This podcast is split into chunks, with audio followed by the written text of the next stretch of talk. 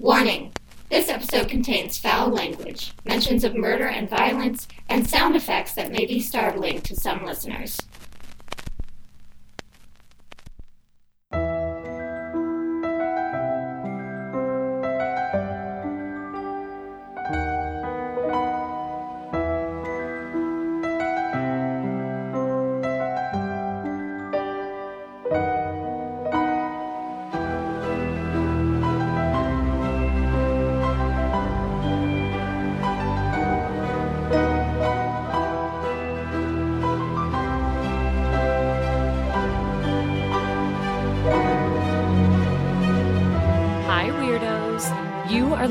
To Keep It Weird, the podcast for all things strange, unusual, paranormal, supernatural, spooky, eerie, disturbing, frightening, and everything in between.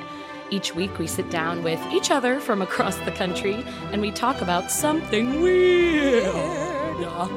This week is a good one, folks. We are giving the people what they want, and honestly giving ourselves what we want because it is basically our favorite part of the podcast. We are bringing you listener ghost stories. Ooh. Listener Ghost Stories episodes, if you are brand new to the show, first of all, welcome.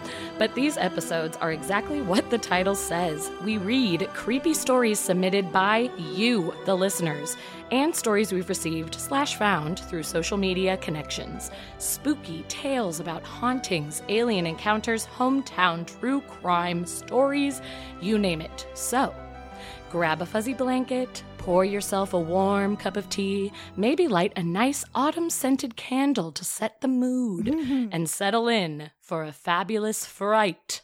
My name is Lauren, and this is my co host, Ashley. Hi, weirdos. Hello. Uh, welcome to Listener Ghost Stories. Diddle-a-dee, boo, ba. Please, ma'am, ma'am, miss, madam, do not act like you have energy right now.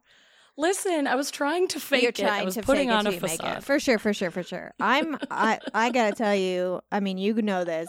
I'm on Struggle Street in Sleepy Town, USA right now. I She am is. rallying for y'all today.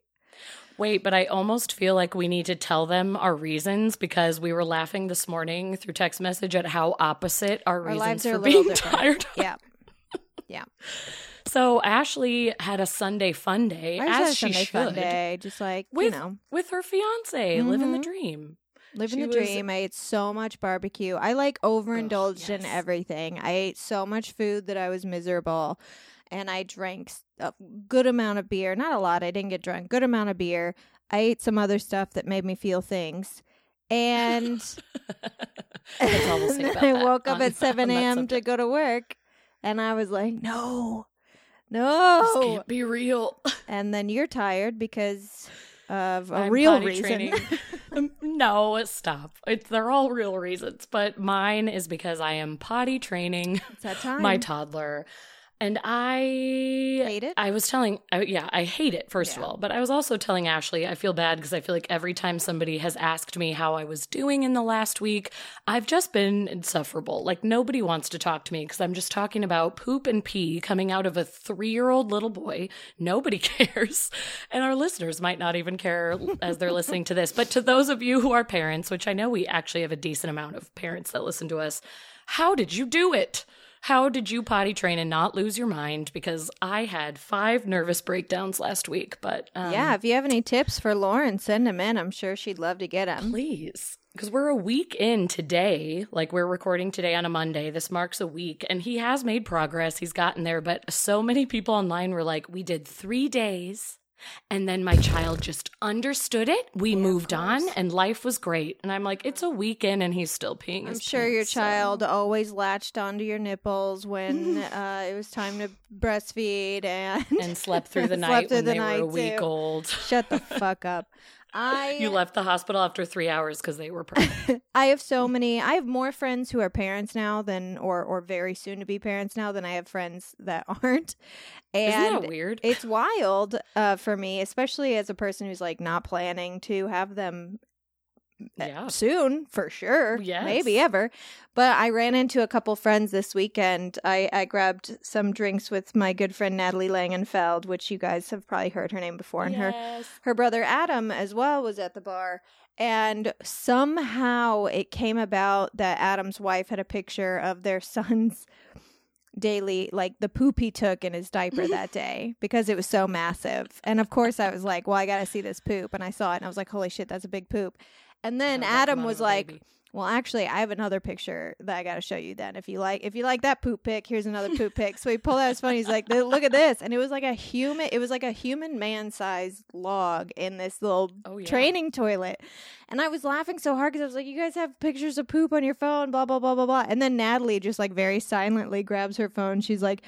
Yeah, I got a picture of Cash's poop. Hold on. I was like, "Oh my god, being a parent is so weird." It's, It's the weirdest because I weird. was I was literally sitting here thinking while you've been telling the story, I definitely have a picture of Oh, Wilder's sure. poop on my phone right now because his very first one on the potty, which is a big deal again for any parents listening, like the pee is one thing that's very exciting, but when they poop in the potty, you just are like, Yeah. wow, we have done it. Poop party. Time. I took a picture of it because I was like, Alex or I could have produced this. Like, is this an adult? And he, this is so gross, but I don't even care. Whatever. He even looked at it and he goes, Mom, that looks like an elephant. And I just crumbled to the ground because I was like, You're like, he yeah, was even shocked by it and he thinks it looks like a huge animal. I can't. I don't want to give him just- it's a, a poop complex, but at the same time, maybe Yeah. you got big poops. I don't know. I just feel like small things have big poops because my cats are the same way. Where sometimes I'll be like, "Who who did this? Did a man break into our house and take a, burglar shit in and squatted. in the litter box? You guys weigh less than ten pounds. Why? Why is your shit this big? How did you produce a man sized poop in your tiny little litter box, you kitten? It doesn't make any sense. so So good times had by all. great times, And, here we are. We feel good, and we're fine to keep it weird. And hi, hello. Today is one of your all-time favorite episode topics, and as Lauren said, ours too. We freaking love listener ghost stories episodes. I'm very happy to bring it to you. I'm not going to lollygag anymore. No more poop talk. So I just want to remind you that the the way we produce this show is by taking donations at www.patreon.com slash keep it weird podcast. So if you like us, if you like what we do, and you want more of it, please consider donating. Please. Also, if this is your first listener ghost stories episode, you may want, some people prefer, some people don't care, you may want to grab a set of headphones so you can hear what I'm about to do to this. She puts on the best sound effects show. you've ever heard. Like Okay, I don't know that don't like pump it up. No, I know. I I, I shouldn't pump it up too it. high because then you'll get insecure about it. But I only say that because you should be proud as well. People constantly write in after we send these episodes out and they say like, "Wow, love the episode was made even creepier by the sound effects." I'm just saying, like, you are good at what you do. Thank you so much. We did not talk about this. We're so good at our jobs. We're Um, do, who? Yeah, how many stories do you have? Oh yeah, I have four. I have five, so I'll go first, and oh then yeah, we'll you should go first so that you can. Yeah, I I did have five, but one of them is pretty long, so I decided to cut down to four because it's. Okay. like one long one, and then the rest are like small, medium-ish. So I actually have a couple shorties. It's not like that last listener ghost stories episode we did, where somehow we were like, so every one of our stories is a page. Um, I know. I don't know how that happened. so for my first story, this story comes in from someone who preferred a fake name, and I forgot to make one up. So we're going to call them Shrek. Juniper. Juniper Shrek. Juniper Shrek. Thank you for writing in. Juniper Shrek shared this story, and I was very much so enamored with it because it is literally a scene from a horror movie. So, Oh, good. Juniper Shrek says, I worked at a mental hospital right there, right off the bat. Oh, great. This next line makes it even worse. I worked at a mental hospital that had previously been a tuberculo- tuberculosis sanatorium at the beginning of the 20th century. Okay. All right. I know that is the most cliche shit ever, but the stereotype came from somewhere. Amen. If you look at mental hospitals in Colorado, you can find it, but I prefer not to triangulate myself. Smart. Fair. Weird stuff happened pretty frequently at the hospital. To some extent, that's to be expected when you have patients suffering from psychosis and such, but some stories couldn't be adequately explained by that. For example, I worked with teenagers and my sister wing worked with children. Several of my coworkers had kids come out of a specific room in the middle of the night asking staff what they wanted. Every time the child told them they'd been woken up by someone calling their name. It was always the same room and happened repeatedly with totally different patient cohorts. For example, like one child couldn't have simply told other kids they had had an experience in that room because they had never met the kids that had previously stayed in that room. Yeah. The main admin building also had weird reports. Back in the day, the basement had been the morgue, and there were claims that there was an incinerator down there for bodies. A couple times, police and fire had shown up saying they received a call from the building in the middle of the night. None of the staff had any idea what they were talking about. I was told that they were able to trace the call to the basement, which should have been impossible since there were no longer any working phones coming from down there. There's still a phone line, but like there was there were no phones. Like you couldn't have made There was A no call. way to make that call. Okay. Whether that part is true, I don't know. What I do know is it seemed more believable after my experiences there. Normally, I work during the day, but one time I worked a double, so my shift ended at 11:30 p.m. There was a TV slash DVD player AV cart thing that we occasionally borrowed from the admin building so we could show movies to the patients, but it had to be taken back when we were done for safety reasons. So at about 10 p.m. that night, I started wheeling it back. Once I got to the admin building, I had to take an elevator to the upper floors to put the cart back where it belonged. It was already creepy. Most of the lights in the building were off or turned down very low. There were some people working since we took admission overnight, but it was still a lot quieter than normal. The elevator itself is one of the really old fashioned ones with a cage and everything. It's partially modernized, but a lot of it was from the original building. I got into the elevator with my cart, hit the button for the third floor, and waited. However, instead of going up, the elevator went down. It stopped at the basement and let out a ding, but the doors never opened. It just sat there with me in the cage and the doors outside closed. In the basement, in a No. mostly abandoned building that was No, rumored to be haunted. Goodbye. Goodbye. Goodbye, life. Goodbye, soul. Absolutely not. Then it just took me back up to the third floor and everything was normal. I know it doesn't sound that scary, really, but Uh, it does me. honestly, that 15 seconds or whatever while I was hitting the button to go back up seemed like they took for fucking ever. I was sure the doors were going to spring open any second and show me a corpse or something. After I got back to my building, I told my coworkers about it, and apparently I was not the only one who had the elevator take them on an unexpected field trip. I never worked there at night again. Bonus story. Bow, bow, bow. Bonus story. Sometime after this, I was working a shift with the partial hospitalization kids and had taken them to dinner in the cafeteria, which is, surprise, in the same spooky admin building. I was watching Of course it is. everyone when I saw one of the kids hide under a table. I couldn't tell who it was, but I spent a lot of time with these kids playing with them, being a confidant, etc. So I went to sneak up on the one under the table and surprise them slash make sure they, were, they weren't getting up to any trouble. I did the stereotypical boo and popped under the table, only to find no one there.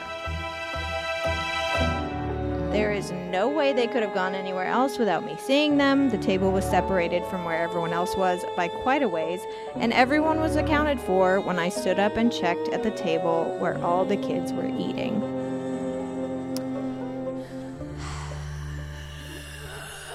Juniper Shrek. So Juniper Shrek. Juniper Shrek. Oh How my dare gosh. you? Also, you described it so well, saying that felt like something like right out of a horror movie. Because even when you were setting the scene of like, I was wheeling the TV wheeling back, the I'm just TV tray. It's like, okay, I've seen this. yeah, I could just perfectly picture that scene in my mind down this dark, abandoned, quiet hospital in the hallway, and the wheels are like elevator with the the fucking Yeah. cage and no, oh those absolutely cages. They're not. just asking for trouble. The cages Oh are asking for ghosts. Because you're not going to have a cage unless it's an old building. Exactly. So you know there's history. You know there's probably some weird ass energy. It's just, it's a lot. That was spooky. Very spooky. And another weird thing with Juniper Shrek's story came about afterwards when we were discussing it because they said, you know, their family's very sensitive to strange happenings, so they've had a lot of weird experiences that they can't quite explain. But that this one in particular stood out to them because they had actually forgotten about it until they read a question specifically asking night shift workers what the creepiest thing that had ever happened to them was. And they were like, hmm, Mhm. I don't know. Oh, wait, yeah. Oh my gosh.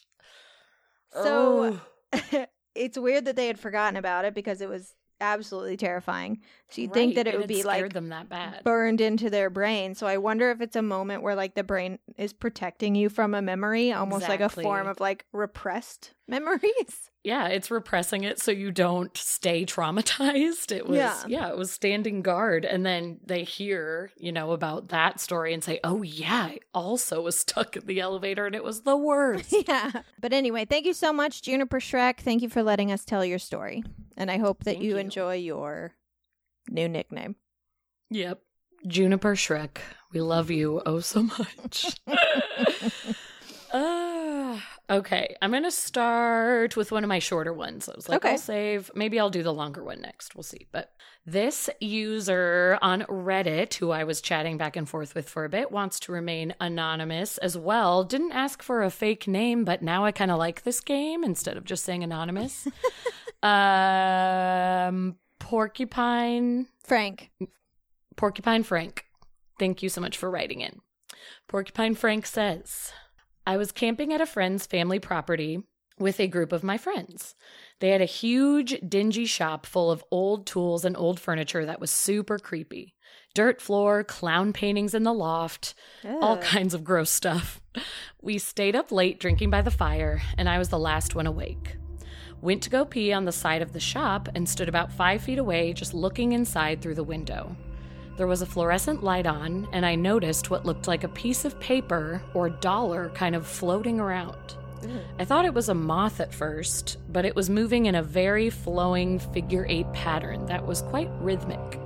It reminded me of dangling a carrot, if you will. I watched it for maybe 20 seconds, which felt like forever in my heart. Then it quickly floated back to the corner of the shop where it was dark and I couldn't see anymore. There was also a wood chair near the corner that added to the creepiness. Mm. I'm still not sure what I was looking at in there. It could have been a moth, but I really don't think so. I sat back down by the fire to finish my beer and have a smoke. No one else was awake at this point, so I sat down and decided to play Robot Unicorn Attack 2 on my phone for a while. I noticed my friend Mark pop out of his tent to pee, and then he just went back to sleep. I decided, well, sleep sounds pretty good, so I went to my tent and fell asleep as well. The next morning, we were having breakfast, and Mark said, "Hey, I saw you guys sitting by the fire super late. How how late did you guys all end up staying up?" I told him, "Oh, it was probably two or three a.m." Then he said, "Who was up with you? Who lasted that long?" No. And I told him, Well, I was the last man standing. And he said, I got up to pee, I saw you on your phone, and two people were standing over your shoulder watching you play. He said one person looked bigger, so he thought it was one of our friends, who is a bigger dude. And he said the other person was really tall and pretty skinny. But none of us are noticeably tall or skinny. It freaked me out. We still camp at that property once a year, but I don't go anywhere near the shop, and I go to sleep whenever my wife decides she's tired. I still have no idea what was going on. I love that. It could be like nine o'clock, and she's like, "Babe, I'm sorry, I'm tired." He's like, "That's fine. Uh, Good, let's go." will- You know what? It's okay. We all got to get some to sleep bed. sometime. Maybe we'll get an early start. How about it? Let's go to bed. We're going to bed. We're definitely going to bed. I know. It only takes somebody God. saying, Who were those two people looking Who- over your shoulder? you? Uh, in the middle Oh of the gosh. night, in the middle of the woods. Uh, what? And what was floating around in the shop? Because I agree, you could like say maybe it was a moth, but I, I don't know. He seemed also pretty certain that it was like an unsettling Yeah. like thing. You know, it wasn't just like, oh, that's definitely a bug. It was like that seems like well, that would be a big moth, which yes, they, they absolutely, unfortunately, exist. I I like Mhm. love moths, but I don't want them to touch me. You know what I mean? yeah, we know. I've had a, a stressful past with butterflies and moths, so Yeah. I yes, you have. I have That is very fair. history. Yep. But It's you know, so I even get kind of freaked out and feel like we are living in a fucking matrix when you see a piece of like a leaf or a piece of trash or something blowing in the wind in a weird way. Yes. Where you see it like go up the and then time. come down and then swoop around and then go and I'm always like, okay, that is not a piece of trash. That is a supernatural force or like it There's can't a be spirit behind it or something. and that's like in the middle of the day in public.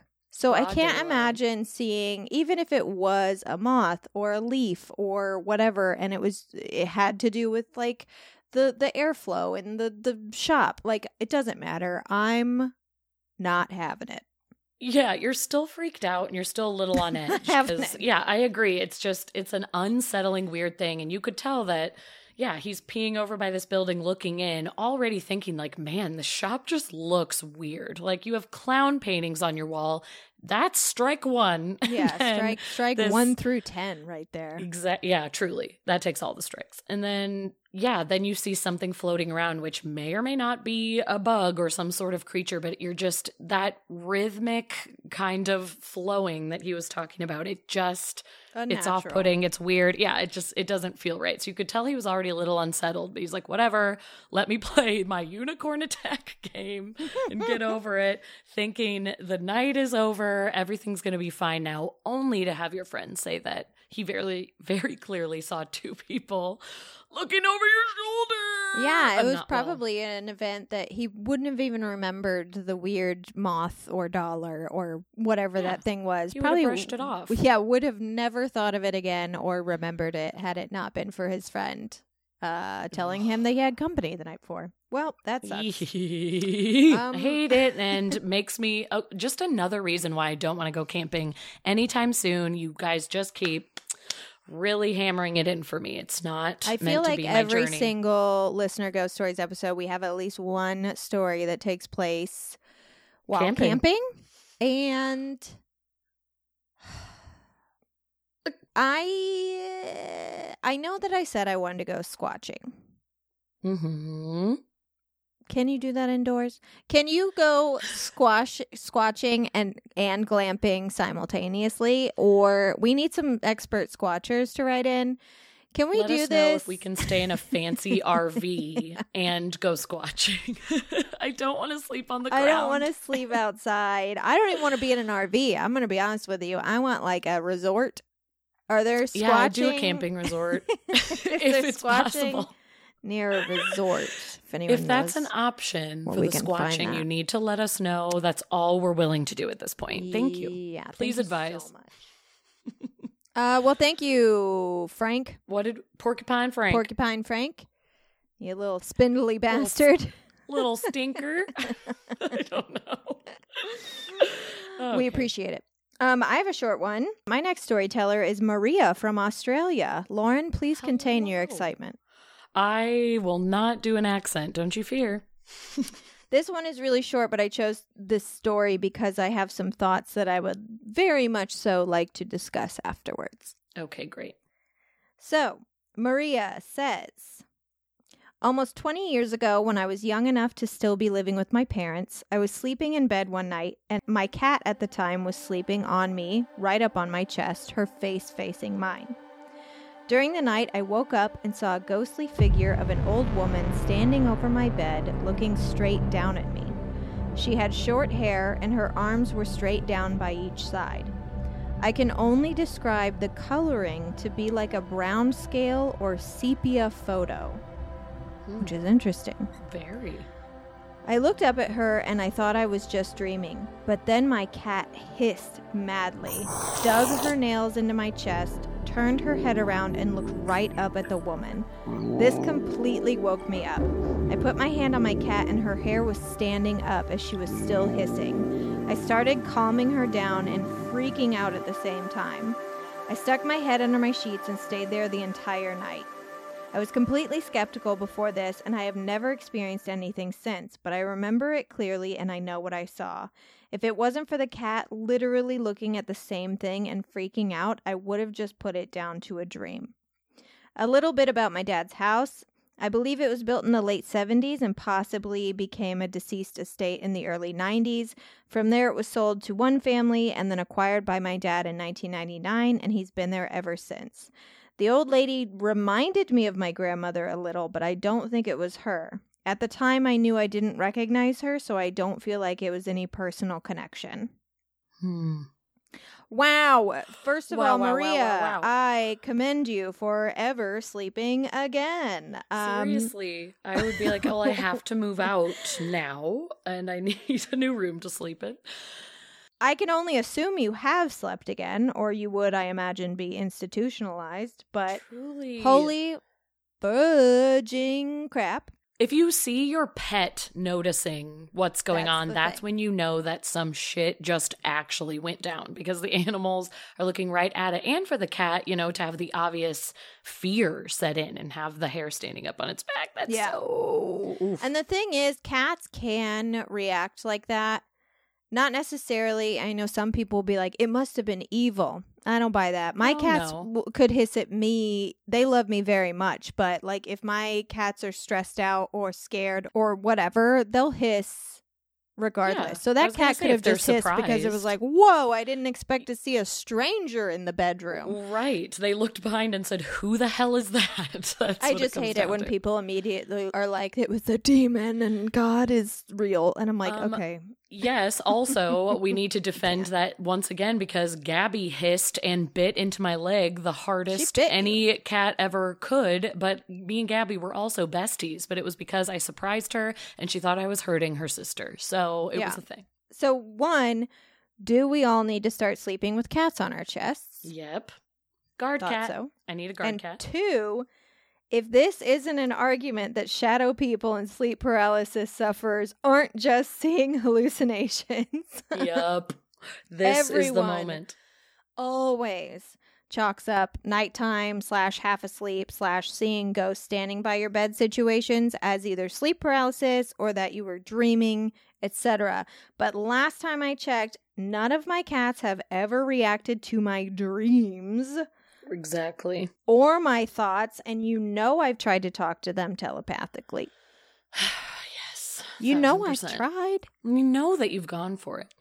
Um, Which leads me to believe there absolutely was something, Something. there, which Something of course has made me rethink all of the times I've woken up to see someone in my room and convinced myself that I was dreaming. Super, super, super. Thank you so much, Maria from oh Australia. Oh my gosh! Thank you for making us question everything that happens in the night.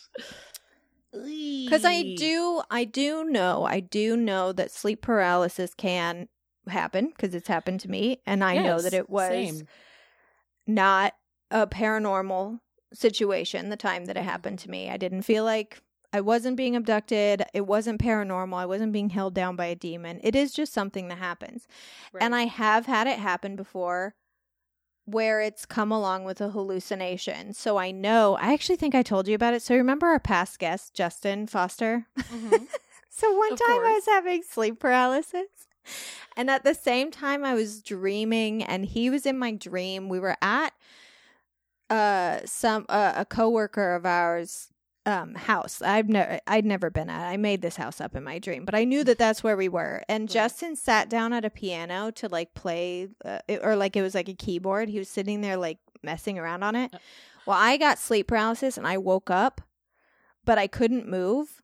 But I managed to open my eyes and he was playing the piano in my bedroom. He was just putting on a show Wild. in the corner of your it was room. fucking insane. Also, does he play the piano, or was that just a totally like know. dream Maybe. related? I should ask him. I like to think that he doesn't, and this was just this total Yeah, just alter ego dream, of He Justin. does. just you know, tickling the ivories for you. But even though I know those things and I know that sleep paralysis is, happens uh, naturally without supernatural forces, I know that it can induce hallucinations. I still believe people when they say, no, I was being held down, Yes. or no, there was someone in the room.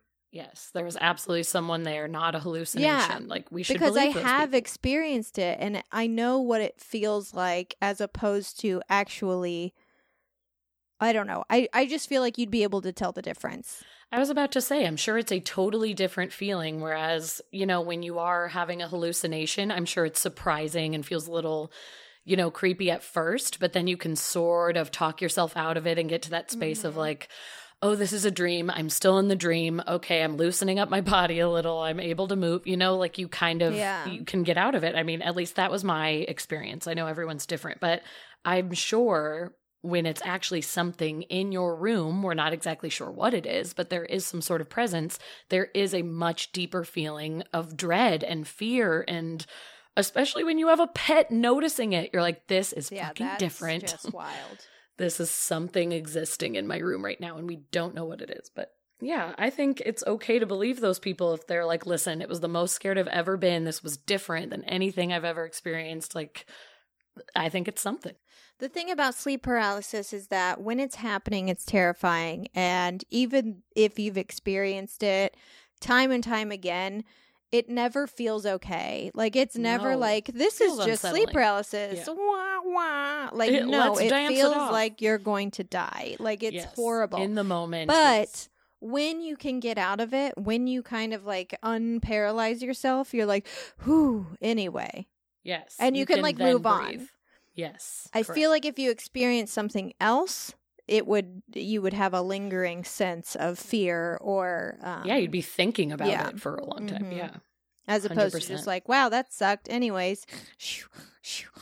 Also, quick question. This is may Yeah. this is a total side note, but speaking of sleep paralysis, the last couple of times I've had it, which were in like the last year or two years, I Mm-hmm. my hallucination has been spiders coming down from the ceiling, and I want to know if anybody else has experienced that. I know it sounds so specific and weird, but I I did Google it after it happened the second time, and there were a couple things of people saying they saw spiders, but not uh, like a ton of forums talking about it. So I was like, oh, is is this normal? Am I crazy? So I listeners write in if you have also had the spider sensation because I was shocked to even find out that anyone had, but I just wondered how common it was. I've read that bugs are are a popular hallucination while I had I had seen the bugs too, and that's the thing is I think I'd even experienced like crawling bugs before, but it was very obviously a dream in that moment. Where this one, as you were just speaking about before, with the spiders coming down, that was a lot scarier. Where it Mm. took me a longer Ugh. time to snap out of it, and I was like, oh, it's about to land on my head and like eat my brains because I can't move.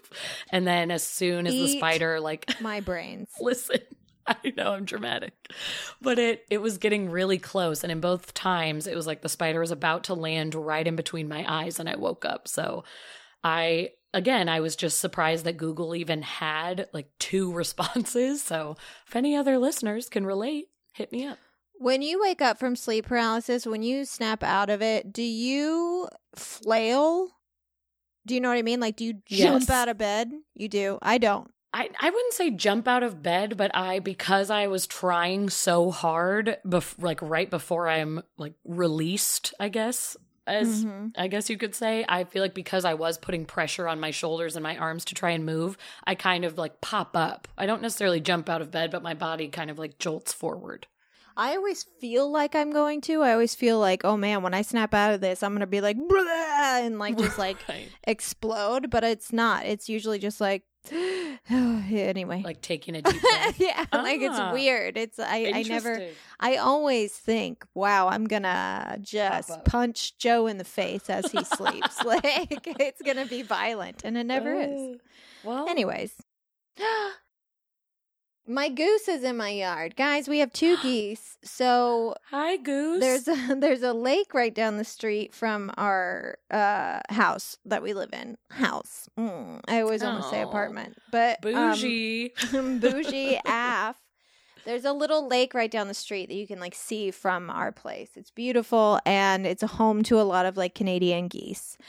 Two of those geese have made our front and backyard and our roof uh, Oh. their Roof. home. And I think it's because we live kind of like in a cul-de-sac, so there's no like through traffic. There's not a lot of dangers here. No one seems to have like dogs in the yard. So yeah, every time we named them Steve and Maria. Ah, what a great ode to your besties you left behind in Los Angeles. Very good friends, Steve and Maria Lakioma, who you guys know. And uh, Did you yeah, tell so- them that you named them after Well, them? they, it was their idea. Oh. Okay, Joe was talking to them and was That like, "Here are our geese. They live That's- here." And they were like, "You should name them Steve and Maria." And we were so okay. No, so now every time I see them, it's you know Steve Steve, and or Maria. Maria. Okay, well then you have to promise me if a really derpy one shows up that it's named Lauren. Absolutely, I will. Just like missing feathers and yes. like the one that's like struggling shaped. a little bit, but you want to still kind of give it a hug. Like, like, you're did you ever your see best. like Happy Feet? It would be the mumble of geese. oh, that's me. Tap dancing Yes. down the street. I would be. Okay. I like Yeah. it. Well, typical us, we're going to go totally on theme, but not story wise, name wise, because I'm about to Oh. read a story submitted by a Marie, not Maria, but a Hello. Marie. I had a Marie write in, so I just thought I'm going to throw it in right after yours. And That's you just idea. talked about Steve and Maria. I just like it's all over the place. Hello, Marie, Maria, and Maria. Maria. Right? You remind me of a West Side Story. All right. Great song. Marie writes us Growing up and visiting my great grandmother's house, I used to play with two little girls on her front lawn all of the time. No, It's one of the very. Ashley's already checked out. I I know where this is going. Goodbye. It's one of the very vivid memories I have of being a small child. Every memory from my great grandma's house was happy and carefree, and it wasn't until I grew up that I found out otherwise. My mother eventually told me that my one of my great grandmother's neighbors, a single mother, had drowned and killed her children Ugh. and then set their house on fire during some sort of psychotic break. This was shocking, and I had no idea. The way my mom described the two daughters who were drowned sounded exactly like the two little girls I used to play with. I thought about it for a while and then finally decided to tell my mom that I had played with two little girls at great grand at great grandma's house and they sounded like the two from her story. I can't remember their names to this day, but at the time I was able to say what their names were, the name of my friends that I played with in the front lawn. My mom looked at me strangely and then replied that those were indeed the names of the two little girls, mm. but it couldn't be right because they would have already passed away by the time I started coming over to play. We both just kind of had to shrug it off and continue on with our lives, confused as ever, chalking it up to coincidence. It was a few weeks later when I found out that my sister, who is 10 years older than me, actually did play with the two little girls who were murdered. And they were definitely alive when she was playing with them, confirmed by other family members.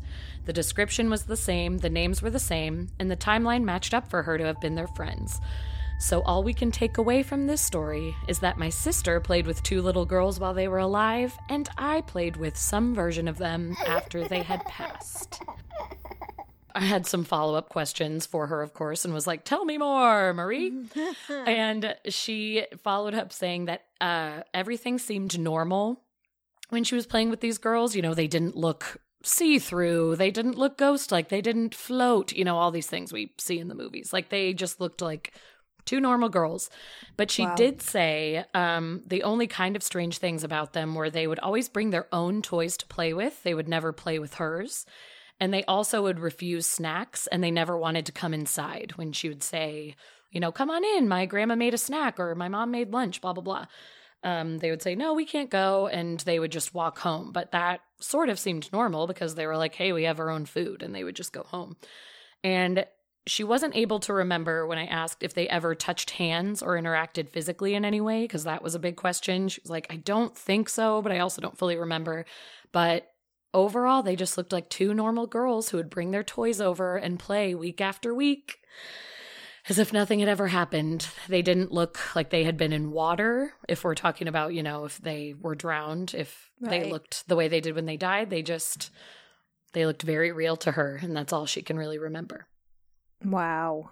Creepy, spooky, scary. and then you wonder, you know, and then you go even further and you're like, well, did the little girls even know they were dead? I, yes, I wondered that as well. Wow, Marie. Well, I mean, you have that in common with Lauren. I that's also what I said to her. I was like, I had this exact moment. And it wasn't until, you know, somebody told me later that a little girl lived upstairs in my childhood home that I had any idea what was going on because to me, I just had normal friends that came over to play. So it's bizarre, but happy to hear it happened to somebody else. And do you ever do you remember anything weird about the little girl?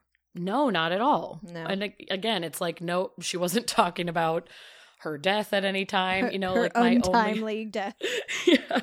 I just remember like playing with friends up in my room, normal friends from the neighborhood. So Right. nothing sticks out as crazy. It's just too much to bear. but anyway, thank you, Maria, Thank Marie, you, everyone. Marie. My if God. Mario would like to write into us, Mario, do you have any free. stories? We need your input. Well, this could be Mario. My next storyteller is Reddit user Feed Me Ribs. And um I love your username, first of don't mind if I and do. if you're Mario, let us know. Yeah, please let me know if your name is Mario. I don't have to share that with the world, but I do need to know. We But need they to did. Thank you. They did want to promote the website www.shopoakleighrose.com, which is a Oh. boutique based out of the Midwest.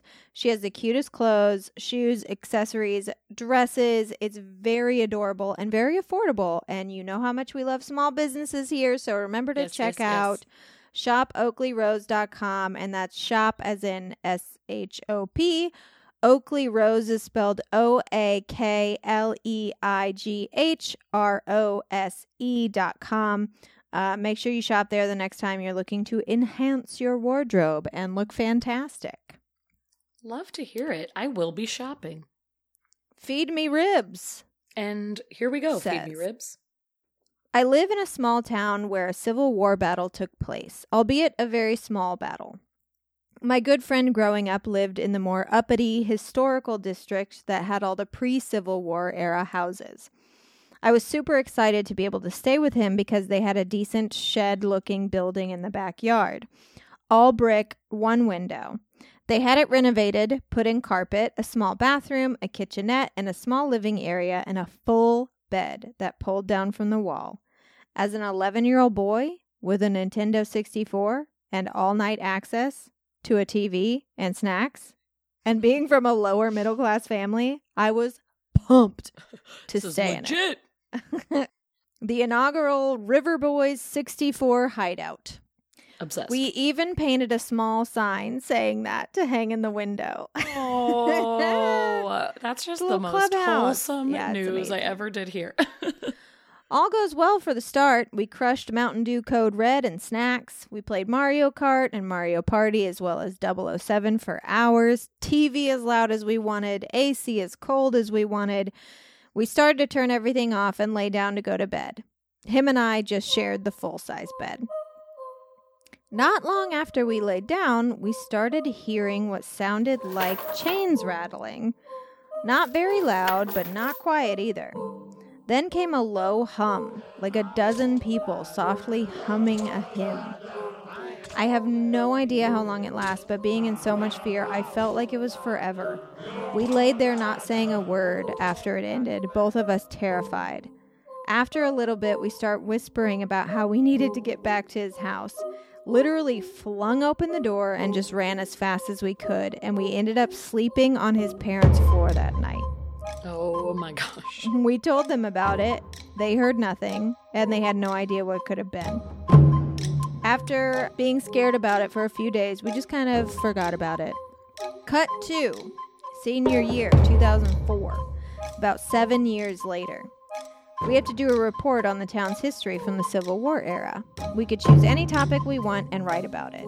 I wrote about the fact that we had 32 saloons and two churches within five blocks of our downtown during the Civil War era, which I guarantee was a fascinating topic. Yes, absolutely. There was a girl in class that reported about slave owners in our town. And one of the facts she brought up was that out of the 17 homes in the historical district, 16 of them had slave quarters. She had gone around town taking pictures of all the old slave quarters. One of the pictures that comes up on the PowerPoint is my friend's house. And there it was. What I thought was just a large shed that they had renovated was the old slave quarters. She had a No. picture of the front of the quarters, and there in the window was a sign that read River Boys 64 Hideout. Oh my golly gosh. I am pretty sure my jaw hit the floor and I turned whiter than snow. It shook me to my core, and that memory is seared into my mind. oh, of course. You will never go get that. Okay. Well, Ay, ay, yep, ay. that explains why there was an experience. Makes a lot of sense. Well, especially just like the fact that you almost heard stuff that was happening at the time at a different time. Like it didn't seem like Right. nothing was trying to communicate with you, nothing was like happening. It just sounded like kind of what would have been the sounds you might have heard had you had been there Sure. in that time like period. the timeline the timelines were overlapping and you were hearing maybe the daily routine of something Yeah. that was going on at that time which is insane that is wild Especially the the humming of the hymn was right something that uh, I locked in on. I think just because I feel like common to have a song right like they were absolutely, yeah, for yeah. for any indentured servants, whether it was Right. you know African American slaves or, I mean, you've seen Les Mis. sure a time or two Listen, you know, singing is a, a good way to pass the time. pass the Um, time when you're doing this hard labor and just Yeah. like trying to push through it absolutely And especially when you're trying to get through something difficult so hard yeah and singing sort of praises and hymns is a way of Wow. coping. you were just so- most likely sitting through someone's experience just on a different timeline Yeah. which And I just wow, think it's wow. crazy. I mean, to have that experience, and what did he say? They were 11? Mhm. 11 year old boys don't sleep on their parents' floor. That was the part that really stuck with me of like that is true true fear when you have fear. to, you know, Especially in drop front of your their pride. friend. Yes, you have your friend over spending the night, you know, I don't know if they were just usually are trying to feel cool. I feel like around that age like I don't need to go in there and to sleep on your parents' floor means oh, we were absolutely We scared were to death. There was no going back there at that point. Yeah. And then to to get that photo popping up years Yep. later has got I mean I I had an experience like that once that I've talked about on the show so I won't tell the whole story but I remember opening that weird Illinois book and seeing the Thunderbirds of Illinois and oh, my Oh, yes. heart just fucking went straight to my throat. I'm sure you almost feel sick. Like, yeah, and I had kind of forgotten about it. I mean, I wouldn't have like if someone had been like, "Have you ever seen a giant bird that looked like a dinosaur?" I'd be like, "As a matter of fact, I did." But well, yes, I have. It wasn't something that I thought about often. I just sort of was like, "Well, that was a weird thing that happened that'll never be explained." And so when I saw it, it was like it was like I couldn't breathe. And I'm sure he felt the same when he saw that picture pop up. and was like, "Well," yeah, just like a punch to the gut, like the wind is knocked out of you. but also very validating. yes, I I completely agree with that as well. It's shocking. You're going to be a little scared, you know, just of wow, wow, wow. So that was very real what I experienced, but also that moment of okay, I wasn't losing my mind. I Yeah. feel I feel very seen in this moment and I feel understood. very seen. Ugh. yeah, but I yeah, I truly can't imagine seeing that picture and just oof. My. But thank you, Feed Me Ribs. Thank you for letting us tell your story. And uh, make sure you guys check out shopoakleigh.rose.com. I literally am going to as soon as we hang up because I'm excited. Thank you for that story. Okay, I'm finally going to jump into my long one. Okay. So, this story comes from a listener and also an author of horror literature named Paul Carro. I And we- literally have his book on my Kindle right now. Ashley has his book, The House, right? Mhm. Yeah, that the that's one the one have? I Yeah. have. But he has a few guys. We love him already for being a weirdo like us, but Mm-hmm. also we love him because he has written one of the nicest reviews we've ever read in our entire lives. Truly, I want it tattooed on my person. I want it like tattooed on my thigh. I know. We both were basically weeping at his words. So that was extra special. He has recently written a book called The Three, which recounts, you guessed it, three of his most terrifying real life ghost experiences, but Oh. also includes a couple teasers of some fictional horror stories that he is coming out with um, in the future or have maybe been released somewhat recently. But Yeah. he I love how you were like uh, his new book, The Three, which you guessed it, and I was like, I didn't guess it. maybe. I didn't guess it. Maybe it's What's not guessable. Three the what? Sanderson sisters, Alvin and the Chipmunks. Uh, That's true. It really so could have many been three many things. I think I was more saying, like you guessed it. How many stories Scary is he going to tell? Yeah, three. It's going to be them. three of something. No, but that is completely fair. It could have been three monsters. It could have been three anything. Um, he has three real life ghost stories that are his personal experiences, but also they this book includes some fictional horror stories as well that are either coming out in the future or came out, you know, kind of around the same time. But he, uh, if you go to his website right now, you can get a little version of the three on your Kindle, or there's also a version called EPUB that you can get. And what I also love about Paul is when he wrote in telling us we could share one of his stories for our episode, he also very humbly and kindly said that he wasn't expecting any kind of promotion for his work. He just wanted to share. But we love our weirdos and we love hyping Sure people do. up when they are horror fanatics and amazing authors. So we do want to hype you up, Paul. Again, it is Paul Carro, C A R R O is the last name. Um, you can go to his website, paulcarrohorror.com, P A U L C A R R O H O R R O R com and you can order his book by getting on his mailing list or you know just read a lot about him find out where his other books are being sold. I feel like a few of them are on amazon. They are rated very highly all things horror related. Just check out paul's website so he said we should share, if we wanted to, one of the stories from his book. So I, of course, picked his Hollywood, California experience Yay!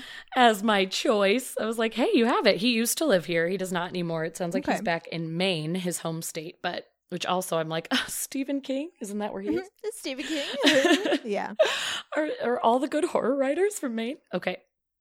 So he writes It was early in my writing career. My friend and I attended a pitch festival in Hollywood, California. There was a specific producer attending that weekend who I expected to meet with to pitch a few ideas to. I went in with my good writer friend at the time, who I will call Rick. The event was at was a weekend long event held in a Hollywood hotel, which we will get to later. And also he wanted to make aware he knew nothing about this hotel prior. He was just excited about the event. Hmm. He says, I lived on the west side, probably only about 30 minutes away from the event, but the way tickets for the event worked was it was the same price, including a hotel, than it was without. So my friend and I just decided to book a Yeah, shared room. So, first, the layout of the room. It was an old hotel, and the doors to the rooms were significant and solid. Immediately upon entering the room, a long, narrow hall stretched out from the door. Midway down the hall on the left was the bathroom. Standard, nothing out of the ordinary, and beyond the hall, the space opened into room with two queen beds. It was basic, minimally furnished. The two beds rested several feet apart from one another along the same wall. Across from one of the beds was a stand holding a TV, and across from the other was a single chair, cushioned, very old school, matched the age of the building. And then across from the room closest to my bed was also the lone window, and it was the window which caused me great concern because of crime in the area at the time. I had recently purchased a brand new laptop for my movie writing career, in which I had invested a large sum. You have to know laptops were much pricier back then and one of the main targets of theft. Today, coffee shop patrons will abandon them, which is a nice, lovely change, but I only put this into perspective to know that people now are likely to believe leaving a laptop unattended in public is no big deal, but I was very paranoid at the time. And I also struggled financially, so it was a huge investment. He then says, after our day at the seminar, we socialized, we I enjoyed a drink back in the day, but at this time, my friend Rick did not drink at all. So we actually just stayed sober. Neither one of us indulged. And I say this to make clear that we were not drunk the night that this event occurred. Okay. So we go to sleep that night. Rick's was the bed across from the TV, and mine is across from that old chair that I mentioned earlier. We had left the bathroom light on in case either of us had to get up in the middle of the night to go, but the hall was so long you could not really see the bathroom light bleeding into the hotel room. There was just kind of a tiny glow on a section of the wall across from the bathroom. It was a great day of events. We were tired. We went right to sleep, but at 3 a.m., I awoke not only to the feeling I was being watched, but that literally someone's face was an inch above my own. I opened my eyes to total darkness, and even though it had only been a feeling, and despite my inability to see anything when I opened my eyes, I still maintained a sense that someone or something was in the room. My eyes adjusted, and then I noticed movement which appeared to be near the foot of my bed, near my laptop on the floor. Immediately, that is where my mind went to. I assumed someone had broken in through the window and had my laptop. So I leaped out of bed, and then I saw some movement for sure go across the hallway. I gave chase as someone was racing towards our door. I'm pretty fast and was out of bed quickly, chasing them down the hall. I saw their shadow pass along that beam of light across from the bathroom, getting just ahead of me, but I still could not make out who it was. I rushed past the bathroom and ran into the door, literally, only to find the chain was still locked from the inside. That meant the person had to have entered the bathroom. So, turning back toward the bathroom door, knowing I now stood between a door and a burglar, I could have run out but did not want to leave Rick in danger. I also wanted to make certain that I did not lose my laptop. I slowly made my way into the bathroom. I peeked inside, and nothing. The shower curtain was closed, and the only place that somebody could hide was, of course, in the shower. So, just like the movies, I inexplicably moved towards it and yanked. Nothing. A shadow rushed past the bathroom light moments earlier, and of that I was certain. I was wide awake, I was not in a dream state. I backtracked to the window and my laptop and found everything perfectly intact. My eyesight now adjusted to the darkness and a little bit of light filtering in for being in the heart of Hollywood. I don't know why, but it never occurred to me to yell for Rick for help, and strangely, he never even stirred, even though I was running around the room and slammed into the door. I had to chalk it all up to paranoia about my laptop, and I just went back to bed. The next day, we got wrapped up in the events right away, and I had all but forgotten about the previous night. Once the event was finally over, however, I was ready for a drink, and we went to the bar. We got food, and I got a beer. As we talked about the course of events during the weekend, Rick told me a story from the night before that combined exactly with what I went through and made my blood go cold. You have to understand, he does not share my love of horror movies nor of any ghostly things. And also, I had not yet shared my version of events with him because I had forgotten and gone about my day. He said something had woken him up in the middle of the night and he sat up to find a woman sitting in the chair at the end of my bed. He said she was sitting there watching me before she finally turned, noticed him watching, and got up and walked away. Like me, after I explained my part of the story, he said he could not explain why he did not wake me up, but he had to just brush it off and go back to sleep. That feeling I mentioned of being watched, I don't know why, but it did feel like a woman watching me. Like I said, what woke me up was not the feeling of her watching me from a distance, but of her leaning right over me and hovering just above my face. The bartender, overhearing us, he said that it was likely a ghost as the hotel reputation was that of being haunted. He appeared unsurprised at our encounter and said things like, "Oh, that happens here all the time." The hotel was the Roosevelt, Hotel Roosevelt! in I Hollywood, fucking knew it. California I knew it. which Ashley and I would have gladly investigated if it weren't for COVID and life and just all the things. But it's, It's also like been on crazy busy all the time, and there's like no It way you could investigate it properly. It- would kind of be like our experience at the Culver Hotel, which normally would have been mm. great to investigate, but we were there during Christmas parties. so it was so loud and happening. And that is exactly how the Roosevelt would be. You're right. But it has always been a dream to see if anything would happen there. And uh, Paul truly said, he was like, Hey, I know it's a famous hotel, but like I only knew that it was like a cool hotel to be at. You know, he had no idea there was actually a haunted history. So he he didn't go in with any Yeah. thing in his mind about seeing a ghost. He was just excited to be at a hotel, having a staycation, getting to pitch his ideas. It was all about the event. So he was very shocked when this happened and that it was confirmed by his partner, his friend, who also had no idea and hates ghost stories. So something was definitely going on. And it's very, very creepy. Wow. Yeah, I mean, when I stayed at the Roosevelt, I didn't know that it was um, haunted. And I remember No. when I found out, I don't think anything happened. But when I did find out that it was haunted, I was like, that makes sense because I fucking hated. My room was fine. It was me and my mom, dad, and my sister. So, like, I, you know, it, I was always with someone. I was never in there Right. alone. I never felt weird, but I hated the hallway to the elevator and the elevator. And there was like Mm, one staircase in the lobby, like the main staircase that takes you. I don't even remember. I just remember there being a staircase. I just, I r- got really creeped out in those areas. And so, like, later when I read it was haunted, I was like, mm hmm, mm hmm, mm hmm. Nope, That really checks No. out. that makes sense. I feel like That that's like your experience at the Pantages when you went to the theater and you were like, I Oh, feel God. sick, like I feel awful, I have to get out of here. And it was after the fact that you learned it was haunted. It's like, oh, thank goodness. I'm I thought that was interesting because, mind. especially when I learned like who was haunting it right. and like the feelings that I got in there, I was like, yeah, okay, yeah, that Yep. all fucking checks out. That negative energy, that feeling there. of wanting to be ill. Yeah, it's like that. Oh, that's some darkness. Wow. And that's the thing is, I mean, besides thinking his laptop was going to get stolen, it didn't sound like either of them were sensing anything super sinister. And that's because, I mean, from what I could find out and what he's written about, nothing at the Roosevelt is like too scary, scary. I mean, there's some rumors here It's and there, but honestly, yeah, honestly, a lot of it is, oh, it's probably just like old school, you know, old Hollywood. Yeah. Like the celebrities in their fur coats.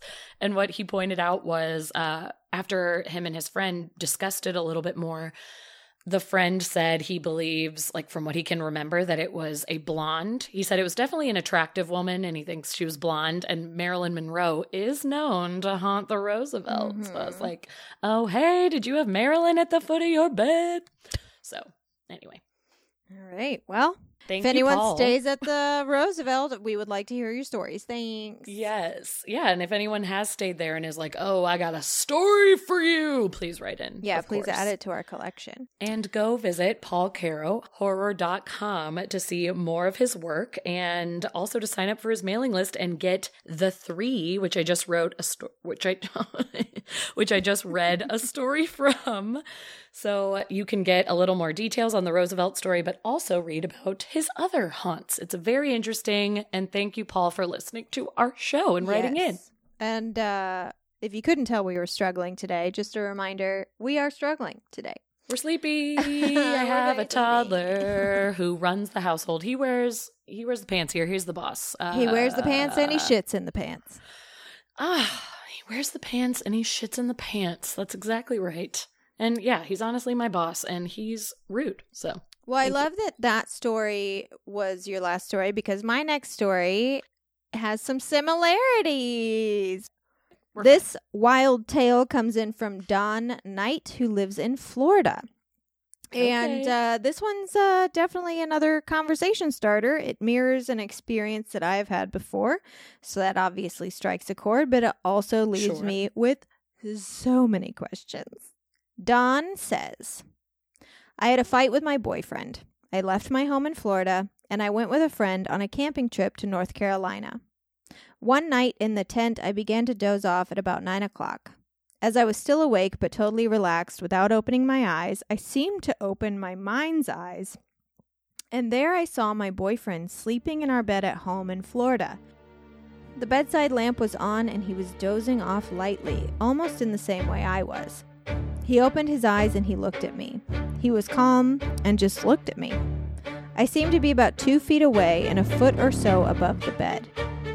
In my mind, I urged him silently not to move, not to breathe, not to get excited, but of course, shortly his eyes got really wide his mouth opened and he began to move excitedly, and the entire scene vanished like a mist.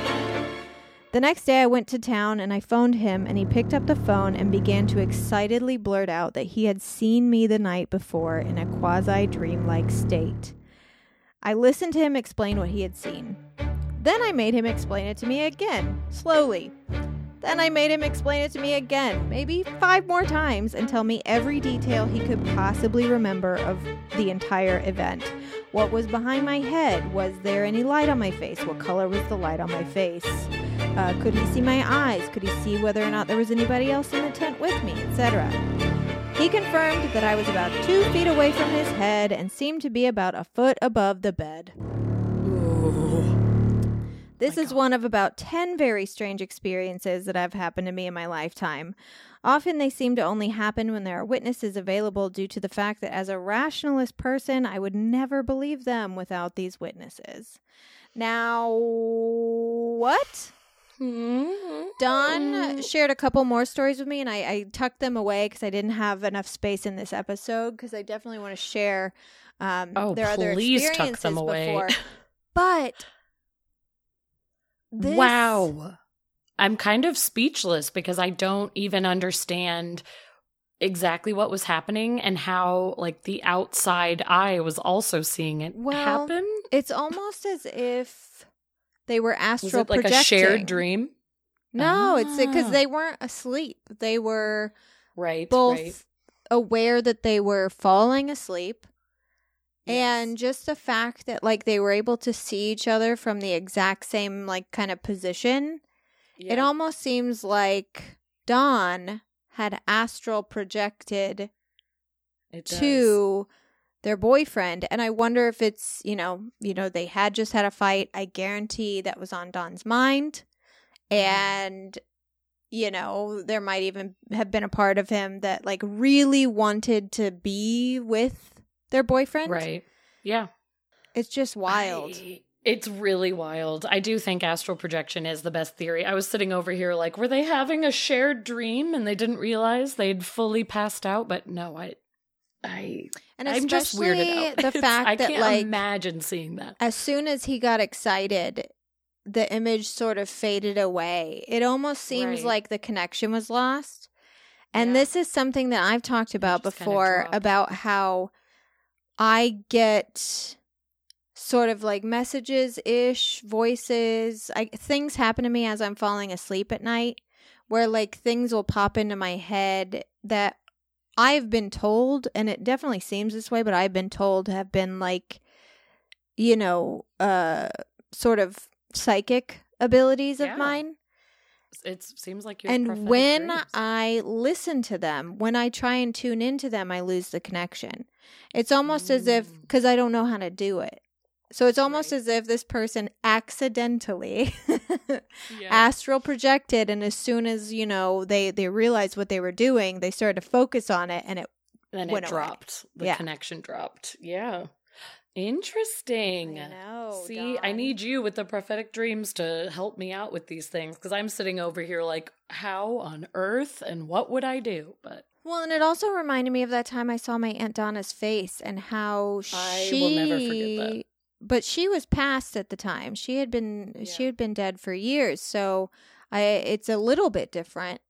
But uh, when i saw her and she saw that i saw her i could see her get excited and i could see her start you know being more animated and talking but there was no sound. Mm, right. so it's a little bit different but kind of the Same situation and the fact that my Yeah. sister then was like i saw her too it was like what know. When she confirmed it, I was like, well, okay. I have oh to All right. exit now. This is. Oh, gosh. Wow. That is quite an experience. Thank you, Dawn. thank you don All right. This is my final story. Ooh. It is from a Reddit user that I was chatting with named Clandestine Birch. love it What a name. Um, Clandestine Birch says When I was seven or eight years old, I was at my grandmother's house for Christmas and was playing hide and seek with some of my cousins. For context, the house was big, a worn down Victorian house that had been moved from its original location to the plot of land my grandmother now owned. I know. It was very cold and drafty, especially in certain rooms. And the upstairs where we were playing consisted of four bedrooms, three of which opened to a large landing, and one of which was down a long hall. Most of us, along with our immediate families, were staying the night, but for some reason, no one ever stayed in that fourth room when we would visit. As a child, I always thought it was my grandfather's room. He died about 10 years prior to my birth, but in hindsight, I'm not sure why. As far as I know, that wasn't true, and certainly no one ever told me it was. Anyway, it was around 8 p.m., and it was my turn to count. And of course, the person counting went into the separate room to do so. I sat on this fourth bedroom bed, I closed my eyes, and I counted to 20. When I opened my eyes, it was light out. It was morning. I'd close my eyes at night, I'd counted to 20, and somehow 12 hours had passed. What? Of course, the immediate thought is that, oh, maybe I just fell asleep. But I will refute that with three points. First, why didn't my cousins come get me when I failed to come seek them? Second, it was cold in that house, and we would sleep multiple people to a bed under several blankets, at least one of which was usually electric. I can't imagine sleeping through the night in that kind of cold without some kind of covering. And third, there's no way that my parents wouldn't have bothered to come find me before they went to sleep. And when they did find me, they wouldn't have just left me there, especially without a blanket, pajamas, whatever. I can't tell you what happened. Maybe I had some sort of strange memory lapse that just happened to begin and end in the same location. Maybe the simulation just lagged. Maybe I really did skip 12 hours. But all I can say for sure is that something happened that night and I have never been able to explain it. Well, did they ask? Yes, again, it's like follow up. I have some questions. Um, no, this this user did go on to say that uh, like it was never a conversation. The parents were like, "Nope, you went to bed as normal." The cousins were like, "Everything was fine. We just played hide and seek." Like nobody thought that anything was strange or that anything had happened. So it seems like to the rest of the world, the hide and seek game continued and everyone went to sleep as normal. Like there were no hiccups to anybody else. And when Clandestine Birch was telling this story to everyone, it was more like, ha ha, very funny, you were dreaming. Like it was just shrugged off. And to this day, they have no clue what happened.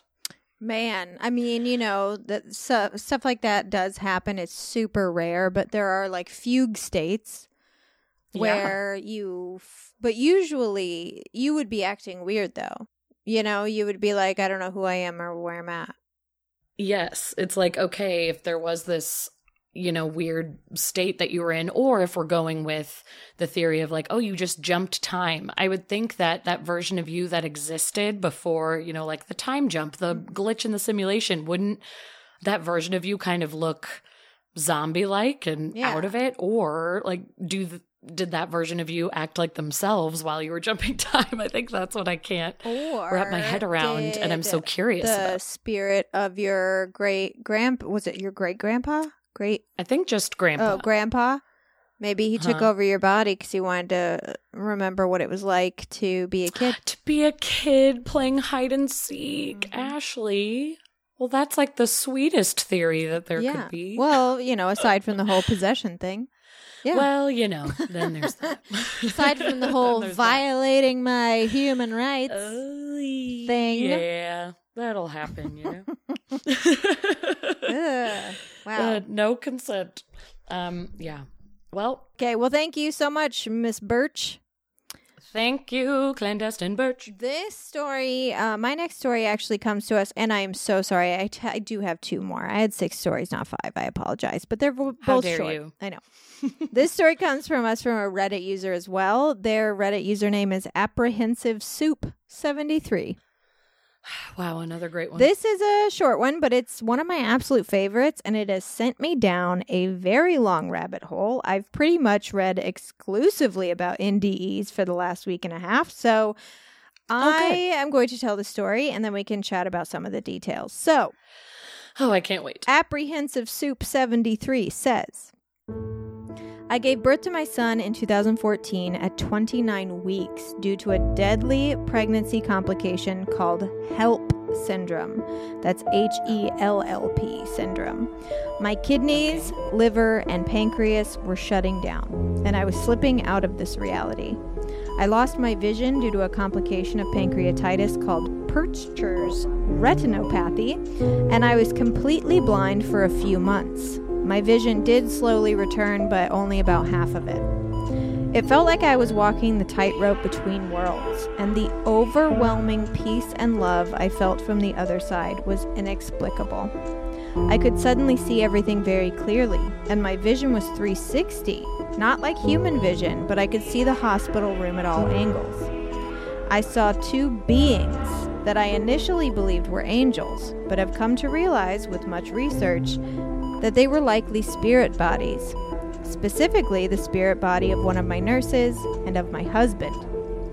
The nurse's spirit would appear out of what looked like the fabric of space time before she walked into the room. It was a beautiful, pure white that appeared to fold into existence with multiple wing like protrusions from a center point.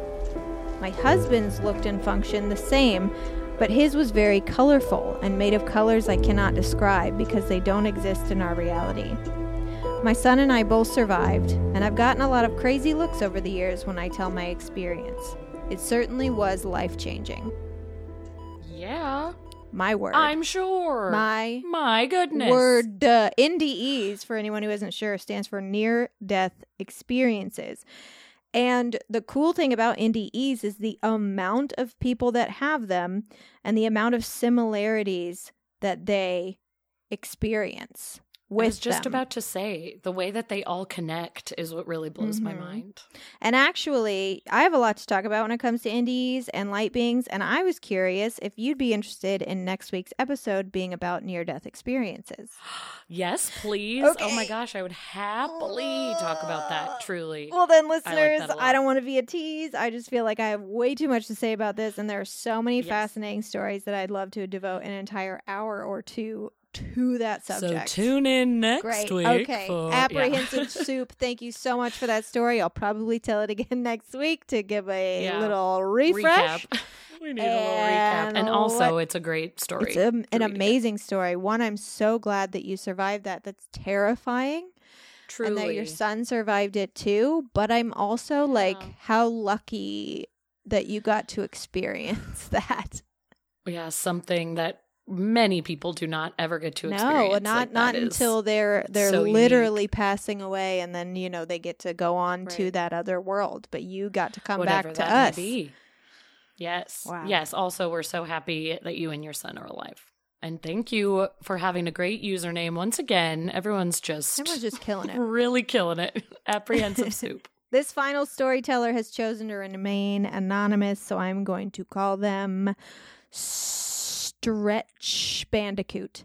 They had I haven't heard Bandicoot in so long. Loved Crash Bandicoot back in the day. they had an incredible and mysterious event that they say they owe their life to. And this story raised so many good questions for me that I can't wait to ask you, you Lauren, and you listeners after I read it. So, Stretch Bandicoot says, I had a few experiences as a child, but nothing that I couldn't explain away as something else. One day, though, when I was living on my own, I had a sudden urge to take my dog for a walk.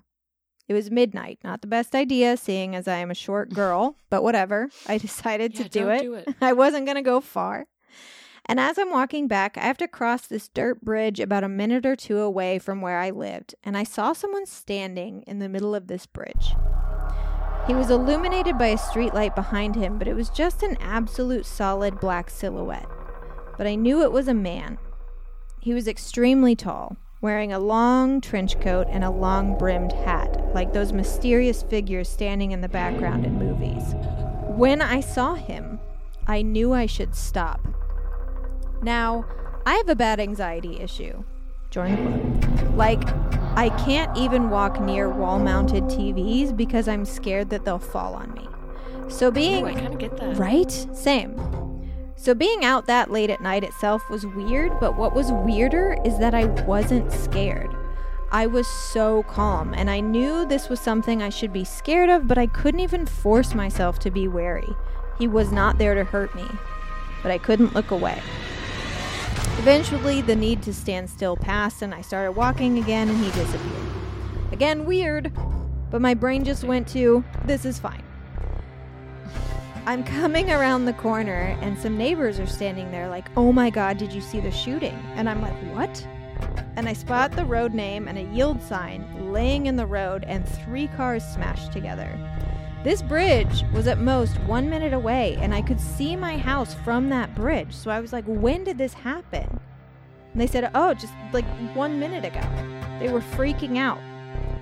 I stood on that bridge while this was happening. Even on the farthest part of this walk, I was close enough to hear gunshots and hadn't brought or used any headphones. So it wasn't that I was like listening to music and couldn't hear this. But when I was on that bridge in full view of my house, as it literally happened outside my house, and I mean, it would have been my car in that three car smash, except I was lazy earlier and decided instead of parallel parking to just park on the other side of the street. And I saw and heard nothing. I did not hear or see the car take down the street sign. I did not hear or see the car smash into the other one so hard it took three tow trucks to pull them apart, where there is still parts in the road over a year later. I did not hear the three confirmed by police fired gunshots. I did not see or hear the gunman shouting afterwards that six different neighbors heard. No one was hurt and the guys were never found, but I still don't understand how I missed this happening when I was on that bridge because I know when I was coming up to that bridge, I was literally telling my dog, Look, we're almost home, pointed out our house, and everything was normal. Something happened that night that probably saved my life, and I am not one to look a gift horse in the mouth, so I'm not questioning it. And I like My that goodness. attitude. Me too. It's like, know. you know what? Thank you very Yep, much. We're not. I'm just gonna say I- a thank you. I'm not gonna uh, look into it so much. anymore. We're And all we're just all just gonna, gonna say thanks and bow out of this one.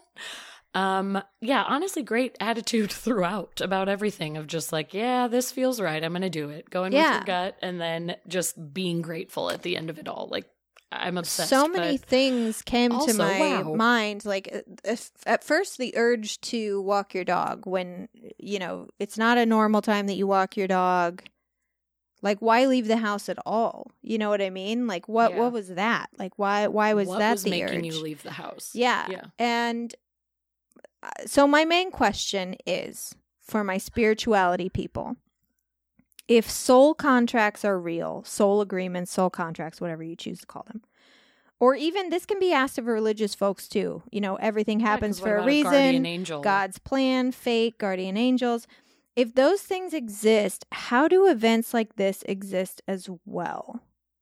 right? Like divine Like you- intervention or or If something intervening. if this listener was spared, but then why did this awful? Why did it happen to begin still with? Happen? Right. Why did this actually happen? And what was the reason for this one person being spared, but the other people not? That's something I'll never understand either. Yeah, and I kind of just like why do people have stories related to being like given information before something happens to save their lives or Right. to stop a car crash or blah blah blah blah blah like was it in our plan or our contract that we would have this experience hmm and why have to go through this for some reason in order to get to the next step or to be Yeah. turned down the right road if you're thinking of it as you know your journey i don't i'm very curious and I know that we have some very spiritual listeners who might have you know a take on this Yeah. because write I I'm kind I- of in between on all that stuff. I'm not a person who's like I believe in soul contracts. I believe in fate. I believe everything that's supposed to happen is will happen. Like sometimes I do. Like sometimes things work out in such ways that I'm like it couldn't have worked out any other way. It's kind of wild. sure But like yeah, this is where it, I don't understand. Like did something get messed up somewhere so someone had to be sent to Right. like correct it? yeah You know? somebody had to intervene in some way Yeah, like, um, oh this isn't going how it's supposed to like the show Loki on Disney Plus. Like, is it Yes, something like that? Like, Ugh, I'm just interested Yes. in the take of which was religious people, so like Christians and, and the like, and the people on the other side, like spirituality people. What Right. you have to say about things like this, because I'm I'm interested in learning more. We we are genuinely interested. We have questions. Please share Please with answer us. them. Man, what a group of stories what a group of we stories. They were all so good. Thank you so much, um, Stretch Bandicoot, Yeah. for allowing me to tell your story. I'm glad you're with us. Yes. I'm glad you're still here, man. I know. That's scary. it's very scary, but yeah, again, it felt like with like those last two stories, it was like, wow, so happy that you're with us Mhm. and something was going on. Something was watching but you out made for it you. through. Yes. But that is all the time we have this week for Keep It Weird. Thank you so much for joining us and listening to our show. And join us next week as we dive into more near death experiences. Near death. I feel like- Oh, I'm I can't wait. I'm excited. We'll tell some barely believable tales. We'll look into the skeptic's understanding of what's taking place during death. And we'll see if we can't find some irrefutable evidence that NDEs really happened. And it wasn't just Mhm. made up in our dying brains. That's my homework for this week. It- Can't wait to dive in. if you have had a near death experience, please write us at keepitweirdpodcast at gmail.com with the subject near death in the subject line so we can tell your story on next week's episode. Please. Once again, please consider donating to our show at www.patreon.com slash keepitweirdpodcast. We've made sure to totally pack our Patreon with some sweet swag so that your spending is worth your while. You can donate a dollar to our show and get a shout out on an episode. You can donate $5 to, sh- to our show and get a shout out plus a monthly newsletter plus a bonus episode or two plus a Woo-hoo. discount on merch. Or Oh, yeah. you can donate $10 to our show and get all of that plus one more full length episode every single month.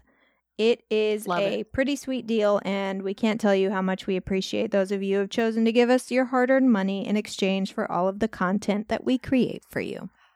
Thank you. You can also support our show by heading to www.keepitweirdpodcast.com slash merch to get yourself a t-shirt, tank top, hoodie, or tote bag to wear around town and get people asking about the show. Or Mhm. You can follow us on social media at Keep It Weirdcast on Instagram, Facebook, and Twitter to stay up to date with what we're doing and also participate in Witchy Wednesday, Tarot Tuesday, eventually Medium Monday, and so much more.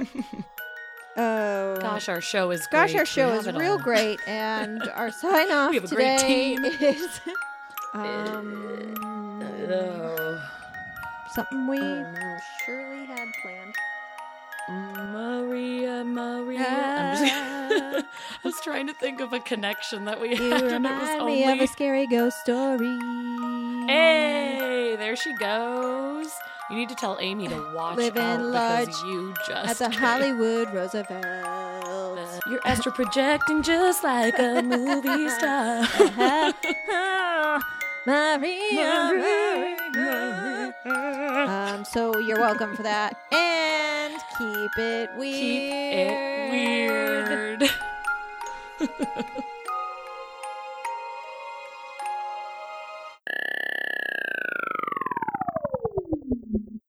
Check one two one two one two. Check check one two one two. This is Ashley recording her audio for listener ghost stories.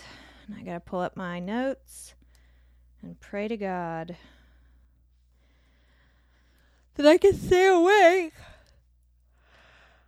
through this episode. God.